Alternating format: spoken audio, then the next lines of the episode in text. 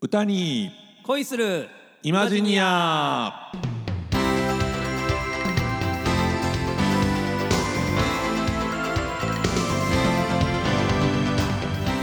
皆様ごきげんようなにわのコテコテ日本語使いあっさんこと浅山ひろきですはいそしてさすらいの歌い人進次郎こと林進次郎ですははいいつもとちょっと雰囲気違いますねはいロケーションが変わりましたねはいえーとここは、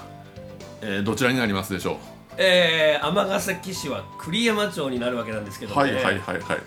えー、私の実家でございます、 はい懐かしい懐かしいですね何年ぶりやろかあもうどのぐらいになりますかねもう30年近いですぐらいですねもうんうんうんううんさすがに僕ちょっとね、はいこれ近所に僕たちが通っていた立花小学校がはいはいありますから、はい通学路なんかを思い出しながらね、はいちょっと道中来たんですけども、はいだいぶ雰囲気変わってますよねあそうですかうん、あうのん田んぼがものすごいあったあありましたありましたうんあれのせいでその学校に行く通路がまあこう細いのと大きいのと2本はいはいはいはあってで今日はその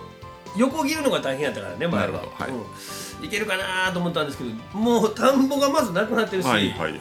うん割とスッとこの横道もなんかたくさん増えてていね、うんうんうんああ時代の流れやなと ちょっとしみじみしながら来ておりましたけそどうですねなんか、はいあのーなんでしょう目の前にあった田んぼもなくなりましたし、んうんえー、といろんなもんがね、あのー変わってますよね、そうですよね、ううんんあの道沿いの何ですか、えー、と例えば上之島のバス停の前なんかはね昔はあの、モンマルシェ向こうってありましたねあったでしょう、うんでそれからもうちょっとこう南に下ると三遊ストアありましたねうんであのモスバーガーもね近所にあったりそうですよ、ねモスバーガーなんかもうできた当初どんだけ行ったいかやー行きましたねねほんでもうトクトクうどんもありましたからねああ独特ありましたね懐 かしいでそういうあのなんか時代の流れちょっと感じるなという感じなんですけれどもはい今日はまたこの場所になったのは何か理由が、そうですねあの私の自宅を使ってはい収録をしておりえましたーが、メインスタジオはいはいあの娘息子の成長に合わせて、はい部屋の、えー移動が行われましてですね、はいはいはいえー僕が使っていた部屋うんが娘の部屋に、まあやっぱりね娘ちゃんもお部屋欲しいでしょうねそうなんですよお年頃ですしねでまあまああの娘は別にあの言ったら貸してくれるんですけどね、うんうんうんその録音で使いたいとはいはいちょっとねエアコンがないんですよあこ今の年はちょっと、ね、 ちょっとやばいでしょ、うんもう今36とか7とかなってはるいし、はいはいだから扇風機でまあもちろん扇風機かけながらも収録できないしははなのでもうこれは場所変えなあかんなということでまああのあっさんのね、はいはい、実家にちょっとお邪魔させてもらってるわけなんですけども、はいはい、えーこれから何回かここで撮ることもはい、そうですはねいはあいろうかなと思いますので、はいいやーね昔はここでファミコンとかねやりましたですね、すえースーパーファミコンやってましたですよ、ねえやってましねた、えやってましたさっきも言ってましたけど「ロマンシングサガ2」ぐらいの時代ですかそうですよね今見てもちょっと胸キュンしますもんねあの辺りのゲームってね ね、うんそうそうもう思い出が詰まりすぎてるからねそうですねそうですよ多分なんやろあのいろいろやったら泣いちゃうゲームいっぱいありますよねねクロノトリガーとか多分泣くでしょうねああ懐かしいいいですねまあということで、はい時代は流れておりはいこの番組もはい流れており、流れておりますね今回何回目ですか第21回ですまさかこんなことになるとは思ってなかったですねえー一応シーズン3ということで、はいはいはいはいオープニングの BGM も変えましてですねそうなんですこれねあの初めて BGM を聞きながらそうそう今ねおしゃべりをしてるんですけれどもそういつもは後から編集してねやってるから朝はあのこの BGM を聞きながら喋ってるっていうリアルタイムのね、うんはい感じっていうのが初めてです初めてですなんかねいいですねうん生放送っぽいでしょぽいぽい ぽいね後でいろいろとこうねあのいらんことは切られたりしてるんでしょうけれども切ったり嫌い嫌いかったり切られて残ったり残らんかったりしてるんだと思うんですけれどもははいい、そんなこんなでねあのまあ今日も、えーこれぐらいでいいんでしょうかはいそれじゃあ始めていきますかそれでは歌に恋する30分最後までお付き合いよろしくお願いします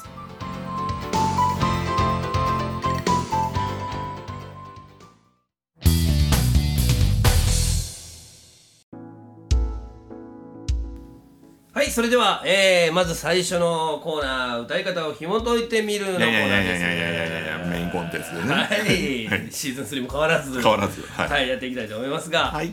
えー今回の楽曲ですね、はいはいえーこの方も僕はちょっと正直この曲しか知らないんですけどもあーまあそうかねもしれないですね。まあでもかなりもうメガヒットのうん。曲でたくさんの方がねカバーしている楽曲だと思うんですけどはいも、異邦人、うん。はい、久保田咲さんの、はい。えー楽曲でございますけども、はい。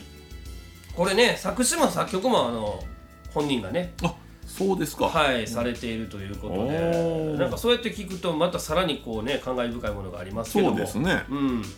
まああの独特のイントロのフレーズといい、うんちょっとあの異国情緒というかね、そうですね。はい、するメロディーラインがまあ特徴的なうんうん、うん。。曲ですすけども、はい。歌の方はねもうあの一択と言っていいぐらいあの、ちょっとピックアップする部分が、あ、そうですか。ははい、かなり盛り込まれてるんですけどいも、はい。まああのこれまでもねうん。何度か言ってきましたけど引っ掛けというね、うんうん。はい、上からこう音程を落としてくるっていう、はいうんえー技術がね盛り込まれているんですよ。なるほど。例えばこの A メロの、まあ、2行といいますかね、うん子供たちが空に向かえ両手を広げう鳥や雲や夢までも掴もうとしているってんうん。ここだけで何個あるかっていうあ子供たちがうんうん空空に向かい、これ2個ねあ。はい。両手を広げここなし、うん鳥や雲やおう夢までうもん掴もうとしているということでまあ5つぐらいあるのかな、うん。はうん、それがずーっとあ。このなんか歌い方の特徴ですよねこの久保田さんのね、ううんん、新庄さん、まあまあ歌うまいですね。 ありがとうございます。もう21回目でございますけども、ありがとうございます。 そう、あのー上から落とすんです。うん。子供、普通にとったら、子供たちがなんですけども、最初に狙う音が、子供た、あたあちがた、ちが子供たちが、空に向か空い。にそうう、上に音を当ててから、こう、早く落あははとすっていうね。は半音ぐらい引っ掛けてるっていうことですかね。そう、まあ、全音ぐらい。全音ぐらい。あ、そうですか。んんんそうそうそうだからあのー結構ねメロディーの癖が頭についてしまってると、うん頭でそういう風にしないといけないって分かってるんやけど意外と最初にもうちゃんとした音当たっちゃう、はいはいはい。そうそうだからあのうまいことできない人が多いんですけどそう、うん上に当てて早く落とすっていううね、ん。はこれを注意しながらね、はいまずはこの今言った掴もうとしているまでい。ちょっと聞いていただきたいと思います。はい。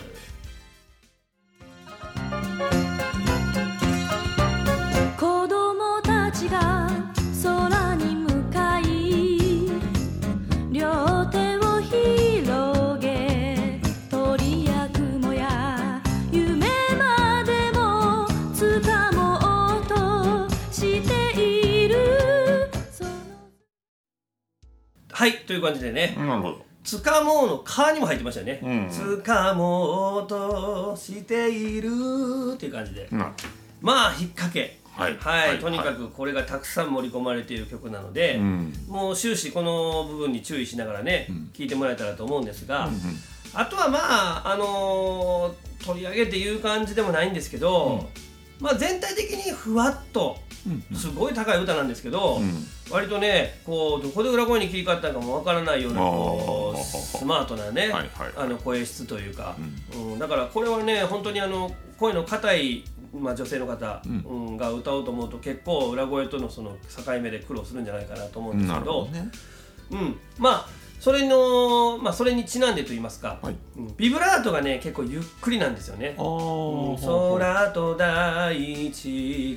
ほがうほう結構、うん、わわわわわわじゃなくて。そうそうそうそう割とふわっとしてる今よりもうちょっとゆっくりかもしれないですけど、おうーん、まあその辺のなんかビブラートのなんかニュアンスとかねちょっとあのエアリーな感じと言いますかねうんうんうんうんそうそうそうそうその辺をね気をつけて聞いていただけたらと思うのとうん。はい。あとはもう「過去からの旅人」ってこのまあしゃくりと言いますかね、うんうんうんまあこれも多分普通に歌ってたら自然になるポイントかなと思うんですが、うん。まあ歌い方の特徴と言いますか、はい。うん、としては今言ったあたりに気をつけつつ、うん。あのー原曲のイメージに近づけて歌うんだったらあんまり硬い感じにね、うんならないように、えーイメージして歌うとこの久保田咲さんの異表人の雰囲気には近づけるんじゃないかなうと、んうんうん思いますが、まあ、せっかくなんでね、あのーサビはい「空と大地が」のあたりから、はいえーちょっともう一度お聴きいただきましょう。はい。空と大地が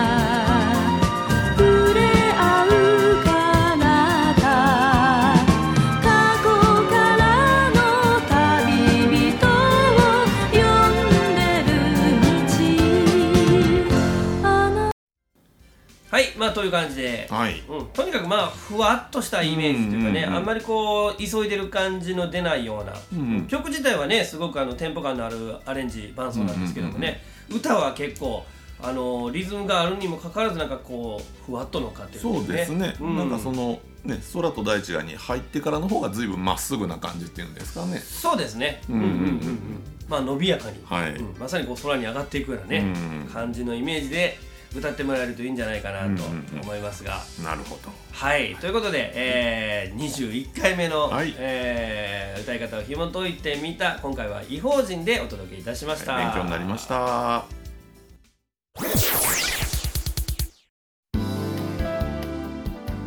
はい、えー続きまして歌詞を紐解いてみるというコーナーでございましてはい、えーまメインコンテンツはいまあでございますよ、また お付き合いいただくわけなんですけれども、はいえーと「異邦人」ですねはいあのーね、シルクロードの CM ソングというようなことでして、あのーシルクロードのテーマというような言われ方もなんかサブタイトルみたいなのもついてますよね。そうですね、うん、でこの久保田早紀さんという方は、えー79年から84年までは久保田早紀名義でその後久米さゆりさん名義で、えー歌を歌っていらっしゃるということで。おそうですか、はいあ知らなかっでたあのー割とこうキリスト教系のね、あのー歌を、えー歌いになっているといいますかね。へえあのゴスペルとか、えっとね、あのーアメージング・グレース」ですとか、はいはいはいえーっとねまあ、そういうアルバムも賛美歌集を出していらっしゃったりするわけなんですけれあどそもうなんですね、えうんうんで、あのー将来のことをこう、まあ、いろいろなことをお考えになりながら、まあまあ、こういう音楽活動されてたんでしょうけれどもはいこの「異邦人は、ね」これだけ売れるとはご本人も思ってなかったようですはあはあ、えー CM ソングになったことで一気にまあまあブレイクといいますかそのいくつかの候補がある中で選ばれて CM ソングになってということみたいなんですけれどもはなるほどね、いはうんいであのさっきのキリスト教っぽい感じとなんというかこの異邦人っていうのはちょっとこう離れてるというかどちらかというとなんかイスラム教系な感じしませんはあはあそうですね、うんうんなんとなくねどちらかというとね、うんううんんこのなんだろうシルクロードっていうことですから、えーまあ、中国、まあ、日本が最後かななのかな分かりませんけれどもこう、はいはいはいえーとね、イスタンブールの辺りからこう続いているようなうんですんでその例えば最初に子供たちが空に向かい両手を広げ鳥や雲や夢までもつかもうとしているなんていう歌詞を聞くとなんとなくこう砂ぼこりの舞う土地でですね、うんの白いカーテンみたいな服を着た、うんまあ、あの東部とかカンドゥーラとか、はいディスターシャとかいうああいう感じのそのトルコ系の子供たちが、こうなんか楽しくと言いますか将来のことを見据えながら、いはいこうといそううよよううな、な、ね、映画出ててきますねちょっとねねねうん出てくるんですけれども、うんこの歌詞を書いたのはその、ね、中央線の国立駅付近で子供たちが遊んでる姿を見て。あそうなんやというようなことだそうですね。もう受け手の勝手な想像でございそまうすそうねそうそうそうそうこれねね音楽というのは恐ろしいもんですよ。よえー、と他のところもまあまああのいろいろと見ていくわけですけれどもその後あの空と大地が触れ合う彼方あの次のところにありますけれどもはい空と大地が触れ合うですからまあ地平線ですよねね。えもうだだっ広いところがねうんうんシルクロードのだだっ広いところではいでもその後ちょっと見てくださいあのあなたにとって私ただの通りすがりって書いてますからはい徒歩ですよねこれね、そうですねうん、そうですねシルクロードの間でこう地平線が見えていてしかも徒歩圏内っていうのはね なかなか条件に合う場所はないんですよね。そうですうんねうんうん、この辺りからこうなんですかあの現実世界とそのなんだろうねあの過去の世界といいますかはいはいはいこう時間を隔てたうんまあ、空間もそうなんですけど両方を隔てた場所をこうさまよっているような感じをね、えあーあ歌詞の中にもうその最後の方にね「時間旅行が心の傷を」なんていうこともまあ入ってますからねなるほどそのなんだろうあのただ目の前にある景色を映してるんじゃなくって、うんうんこう過去と現在を、えー日本とそのなんだろうなんかオリエンタルな場所とを結んでいるようなえーそういった曲なんだろうなというねなるほどえーとこねろを思ったりします。えーであのーなんと「市場へ行く人の波に体を預け石畳の街角」と書いてますからねうん石畳の市場ですよね。うんうんどの辺なのかなとかっていうことを考えたりするんですけども、うんあのイスタンブールのグランドバザールみたいなところは石畳になっていたりなんかしましてあそうですかあまあまあまあそういうとで祈りの声ですからね、うんえー、とイスラム教ですと、え1日に5回ですかアザーンというのは鳴り響きますけれども、そうなんですよ、はいだからこれをそのさっきのねはえっとどこでしたっけい、国立ですか国立で書いてたっていうのがね、うんもうこれは完全にそっち方面の絵しか出てこない、えーそうですよね、なのでその夢と現実をこうなんだろう行き来すると言いますかほうね。ほうほうほうであのータイトルが「異邦人」ですからね。はいえーっとよその人といいますか、うんうん、この場所にいるものではないもうんうんうんの、まあなんでしょうフランス語で言うならエトランゼですよあそうなんですね、はいそうなんですベねトランゼは違法人ですかそうですそうですおおであのーということはですよ、まあ、私たちからするとその夢は異邦人なわけですよまあ自分たちの生活の外にあるもんですけれども、はい夢世界の住人からするとこの現実世界の私たちの方が異邦人であるというはあはあうん、はあなんはかあ、そういいうこう立体重層的なえーことを感じる歌詞だなと思いました。なるほどであのまあ最後なんですけれども、はいシルクロードというのをですねあのちょっと昔にあのダークウェブといいますかねはいあのインターネットの中にある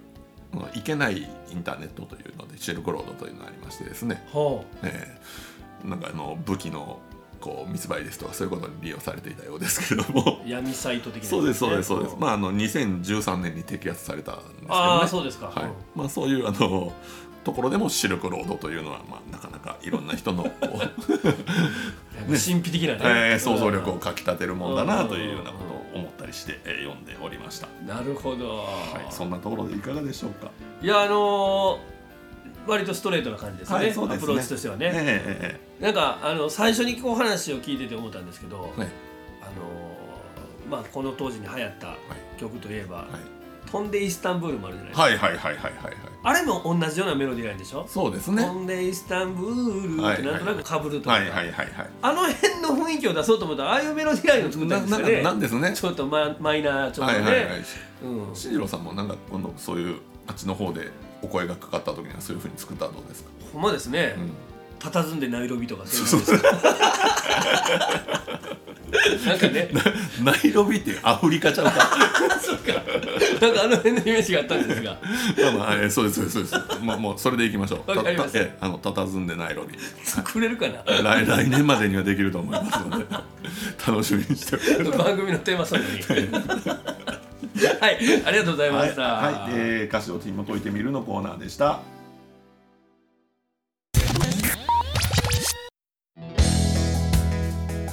はいそれでは続いて尼崎某所の CM 勝手に作ってみたのコーイナエーーイメインコンテンツですね、はい、全部ですけども全部ですはいはい21曲目でございます、うんすごいねねええっとまあちょっとこれまでの CM に関してはまあ YouTube にちょっと上げようかなと思っておりますが、はいはいまあそれと、えー別で、うんえー番組が進むにつれて新しい曲は作っていかないといけないのはでいね、はいはい大変でしょこれはまあまああのネタがかぶった時に自分のなんかモチベーションがねははちょっと大変なぐらいで、うんあちょっと同じようなやつ嫌やなとかって思うんです がそうできるだけちょっと気をってらってお前向きですねそうですよやっぱあっさりこうね、はいまずは、はいあのーちょっと面白おかしくね、はいはいはい楽しんでもらえるようなものをと思うんですが、はいえー今回ちょっと原点に戻って、うんうんあのーまあ、シンプルな雰囲気というかね、うんうん、で行ってみましたけど、まあ、場所もねはいもう我々のこう原点とまあそうですね、言ってもいいような場所かなと思うんですが、うんうんえー今回の尼崎某所ははい阪急向野荘駅でございます。おお、ねえもう我々の生活になくてはならない、なくてはならないですね、はい、駅でございますけども、うんうんうんまあ阪急沿線はい。尼、崎市うん3つ駅がありますよね、うんうんうん。向こうの荘と塚口と、いそれから園田と、はいでまあやっぱりその住んでる地域の問題でうん。やっぱり向こうの荘駅をその使うっていうか、うんうんもう日常的に使っている駅なんでございますけども、なるほうんまあ思い入れもひとしおというど。ことはいではいはいはい。あれなんでしょうねあの向こうの層を使ってる方がちょっとシュッとしてるイメージありません塚口よりそうそうそうそううんなんかねうん、うん、なんやろあのーまずパチンコ屋がないでしょああそうですねねえ、はいはいはいそういうねあの娯楽施設というかそのうんごしゃっとしたもんは何にもないっていうねそうなんですよでまあこれも当時は笑い話でもなかったんですけど、うん僕らの同級生ね、はいえー大阪智也という同級生がはいはいいます、もう今全国を股にかけるラーメンブロガーとしてね、はいはいはいはい有名な彼なんですけど、はい僕がねあのー尼崎出身なんですけども、はい向こうの層出身っては言ってた時 があって、いはいはいそのそれをまあライブで MC かなんかで、うんえ言うた時に、はいあのーまあ後からはい「お前何が向こうの人出身やねん」「甘やろ」言 って「甘に誇り持てや」みたいなこと言 われてはいはい「ほんまや」と思って、はい何気なくこう向こうの層出身って言ってしまってたぐらい、このおお向こうの層っていうのの,、うんうんあの存在感というかねはいうん甘の中でもと言いますか、うんブランドイメージみたいなものがねそうそうそうそうそうなんかそんな感じだったんですまあ今はでもちゃんと天出身でねはいあのそれをこうあの教訓にしながら ね言わせてもらっておりますけどもまあそうそうほんで向こうの層ってはい何が違うんかなっていうと、うんやっぱりよその人にあの尼崎以外の方に聞いてもそうやしうん尼、崎市の人に聞いてもやっぱ向こうの層ってちょっとハイソなうんそうですねイメージがあると。うんうんでまあそのさっき言ったようにねパチンコ屋さんがないということで、まあ、治安のねうんイメージとかうんただまあ昔はね、うんあのー某中学校のね、はいえー、暴走族関係 とかね結構その辺でもあの有名になった、うんうんうんうん地域でもありますけどうんうんどっちかというとまあ塚口とか、はいまあ、もちろん南の方とか南はねやっぱりちょっとなんか勢いのある感じがうんうんあるんで、はいそれからするとちょっとあの。まあ、静観というわけでもないけど、うんちょっとなんかこう落ち着いた感じのね、まあまあそうですねはうん、駅のイメージありますよね。いはいはいで結構その阪急の、はいえー、と沿線上の、まあえー前線やったかなそれとも阪急神戸線やったかうんあの分からないですけども割と、あのー乗降数が多いっていうこそとうですねびっくりしましたねねねうんそうなんですよ絶も対う塚口の方が多いと思ってたらはそうそうそうそう、うんねターミナルやしねい向こうの層って何もないからその向こうの層駅以外ね、はいうん、まああの塚口駅よりもね、はいその乗降数も多いということうでん、うんいつか、あのー快速急行とかがね止まるようになってくれたらねうんうんう、ん、嬉しいんですけども、うんはいまあそんな、えー、阪急向こうの曽駅、えーということで今回はこんな CM を作ってみましたはい尼崎市に存在する阪急電鉄の駅は3つそのうちの1つ向こうの層駅は向こうの層とは呼ばないでね阪急向こうの層駅えらい可愛らしいのになりま したね まあポップなねはいほん であの昔、はい向こうの層なんですけど、はいはいなんかあの地域独特の鉛といいますかね、うんうんあの向こうの層向こうの層、はいはいはいはい向こう側とかね、はいはいうん、言ってて、うんでまあ漢字を見てあの、後ほどね、はいあのあ向こうの層だったんだはいはいということをね発見した時に、えーちょっとまあ感動してた覚えがありましてあそうですかきっと こ個人的な個人的なただ同じような間違いしてた人間いてるやろなと、うんだから言うたら学校の小学校とか中学校でうん向こうの層向こうの層言うはいはいてはいはい普通に会話してたわけだかはいはいらはい多分あ向こう向こうの層やったんやという人はおそらく何人かはいてると思うんでうそういう人たちに共感してもらえたらなとなるほどうんほんで向こうの層って呼ばないでねと言っておきながらそうそうそうそうそう歌の中では向こうの層って言ってるあたりにちょっとあの、そうあそこがあのスタッカートじゃなくて手縫いになってるところでそうですやりよるわと思って そういうちょっとネタで、はいはい、でもまあメロディーはキャッチーでということで、ね、はいはいは、はい はい 随分可愛らしいはいはいありがとうございます。まあ今回の、えーはい CM こんな感じでございました。ああそうですありがとうございましたはだからこのまま続いて、い、えー、続けて尼崎某所にまつわる歌を読んでみたのコーナーなんですけれども、はい、まあ、さっきも言ってたようにあの意外と賑やかな駅なんですねそうですね。あの、賑やかっていうのはその乗降数が多いですとか、はいはいはい。えーっと神戸本線うんうん。でいうと梅田三宮西北十層の次が向こうの層やばいですよね。すごいですよねそんなあの大都市にうんうんね、うんで尼崎市内の駅としては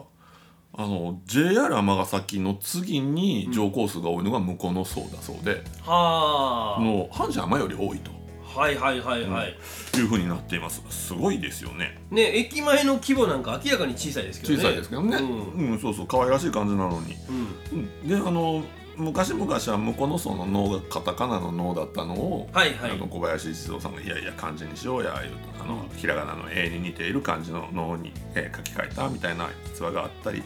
するわけなんですけれども、はい特に南側に行くと、えーいろいろとご飯を食べるお店なんかもあったりしてう、んうんうんね、あの北側にはちょっとおしゃれなお店が多かったりなんかして、はいまあ、いずれにしても、あのーたくさん使ってうんでそしてこう今はなかなか難しいのかもしれませんけども一日の疲れをちょっとお酒で癒してうんそれから家路に着く人が向こうの総駅を使ったりもするのかななどということを考えまして、おうはいえー今回は、えーまあ、普通に短歌を読んでみましたはいわ、はいかりましたではお願いします、はい「向こうの層心のうさを飲む人の空に今宵も浮く月夜かな」「向こうの層心のうさを飲む人の空に今宵も浮く月夜かな」浮く月夜かなはい、えー月が浮かんでいるということとですね、うんえーこういうの掛け言葉と言いましてですね、はいえーっとまあよく使うんですけれども浮かぶという浮くとですね、あとあの憂いのあはあはあ、はい牛という、えーなんでしょうね動詞、えー形容詞ですか、うん、うん、えー何か憂鬱だなの鬱ですね、おおうん、そういうあの飲む人もそういういろんなものを思いにふけりながら月を眺めているというこう浮かぶというのと憂いを含んでいるというのとをこうかけたり、なるほどね、いなるほどなるほどえーそういうようなところですしたはいいですね。あとあのーまあ、現代語だとはいあの今宵の酔いとですね、うんお酒を飲んだ時の酔っ払うの酔いはね、うんうんあの掛け言葉として両方使えるわけなんですけれどうも、ーんこれあのまあ古語で読むとこれはダメなんですね。あそうなんですかはい、うんあの酔い今宵の酔いの方はえーっとひらがな「やゆよ」の「よ」と,、うんえーっとまあ、ひらがなの「ひ」ですからねはいはい小よひですよ。であのーお酒飲んで酔っ払うの方の酔うはあの A 風ですからね A はあのー難しい方の A あそうやって書くんですかそうななんですそうなんでへすなのーで、ねこれはここは掛け言葉にはできてないんですけれども、るほど難しいはいえーそんなことを考えながら読んだのとまあまあ最初に向こうの層とね言うてますしねはいはいはいねうんであのーもちろんあの、うん縦側も向こうの層で、はい揃っていると、はい久しぶりにはいはいお陸でございますけれども、はい見せていただきましたはい、えーそんな感じで、えー今日の夜もどこか、えー向こうの層で、まあ、今はねなかなか多くの人と一緒に飲むわけにはいきませんけれどもはいちょっとこうねあの心を癒してお帰りになるのもいいんじゃないでしょうか。あー美しいです ねありがとうございますはい、えー、天崎某所にまつわる歌を読んでみたのコーナーでした。